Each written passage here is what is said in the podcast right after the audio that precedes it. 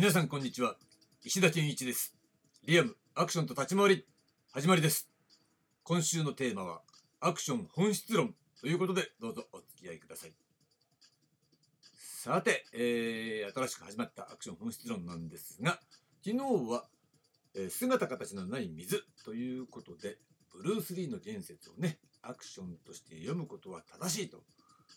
いうことを、えー、常々ね提唱してるわけなんですがその中で姿形のない水っていうねこれ例えなんですけどね。それこそアクション本来の姿なんだよということをね今週1週間かけてお届けしていこうというまあイントロ編だったわけですね。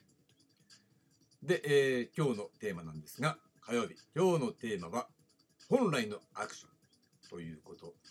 でまあ要するにねなんで本来のっていうかっていうとその私独自のね、えー、理論みたいな部分と、えー、実際にある実在してるアクションっていうものを、えー、分析して、え今までねその言語化されていない領域っていうのを、え言語化するっていうことをねやってると。両方あるわけなんですね。だから本来のアクションっていうのはもうこれまでにあった従来のアクションがどうであったかということをまあ、分析して、まあ、今まで全くね、えー、言語化されていませんからね、そこを言語化する、理論化するっていうことを、えー、ここでね、発表するということで、わざわざ本来のアクションって言ってるのは、そういうことね。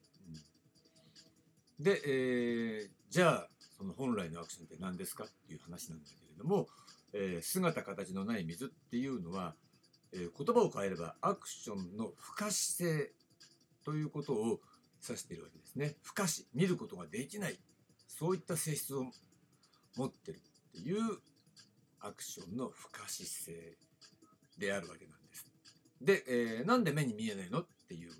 ことありますよね。見えてるじゃないか。そうなんだけど、ね、見えてるもの、ね、すなわち、えー、練習していることのほとんどっていうのは実はそれ自体が目的ではないわけなんですね。えー、どういうことかっていうと、えー、じゃあその逆にその目的って何？何を目的にじゃあ練習してるんですかっていう話になるんだけどそれは、えー、私が、えこれ仮に名付けたんですが動きの源泉喪失え動きの喪失源泉ね、動きの喪失源泉を獲得することが、えー、例えばね、練習の目的だったりするわけです。この動きの喪失源泉、つまり動きを生み出すための源になる力、それを獲得するっていうのが、えー、やってる練習であるわけですね。でそれってさ、目に見えないんじゃないっていうことなんですよ。だから具体的なことっていうのは練習すればするほど、ね、本来はアクションの場合はですよ。アクションの場合は本来は動きの源泉喪失、ねえー、をするためのその源となる力ね。それを獲得するためにやってるんだけど、それが見えないものだから、えー、具体的なことをベースに練習すればするほど、その本来の目的、動きの喪失源泉の獲得を忘れてやっている具体的な形形態の習得に埋没してしまうそういう傾向が高いということなんですね。だから再三ねその具体的なジャンルの、えー、ねつも空手とか言っちゃうけどさ空手が悪いんじゃなくてね中国武術が悪いんじゃなくてとかね、えー、機械体操が悪いんじゃなくて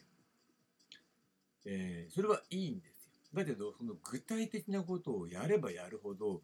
本来はその動きの喪失源泉を獲得することを目的としてやっていたはずなのに、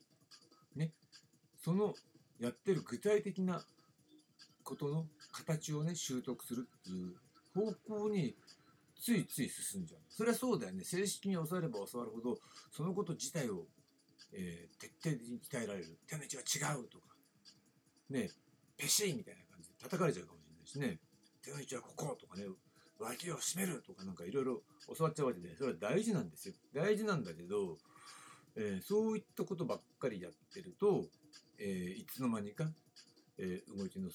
創出源泉の獲得よりも形を身につけることが優先されてきてしまうしそういうねマインドセットがい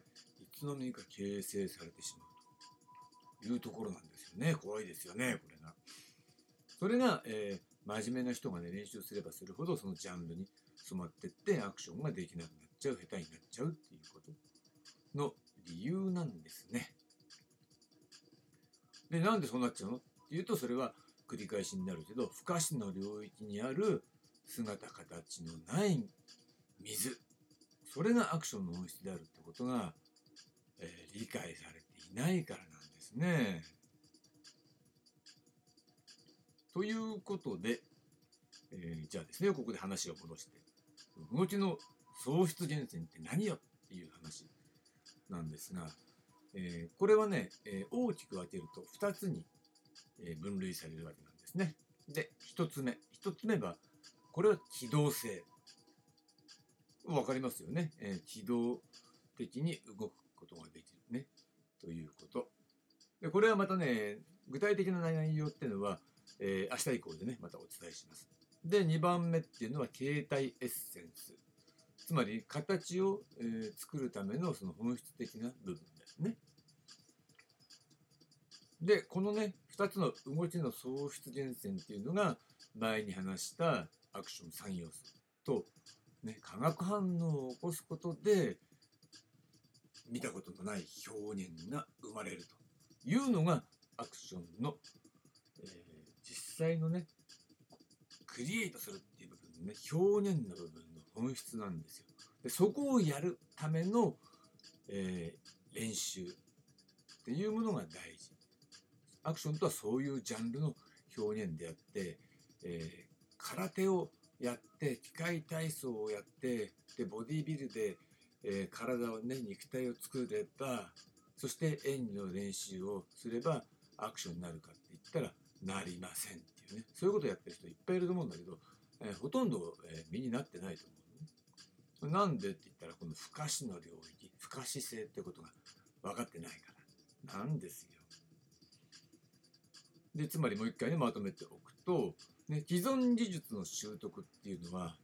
ね、形態のね形態形ですよ。形のプログラミングであってねそれはアクションじゃないんですよ。ね、でアクションっていうのはプログラミングとその再現ではなくて逆ね創出すること。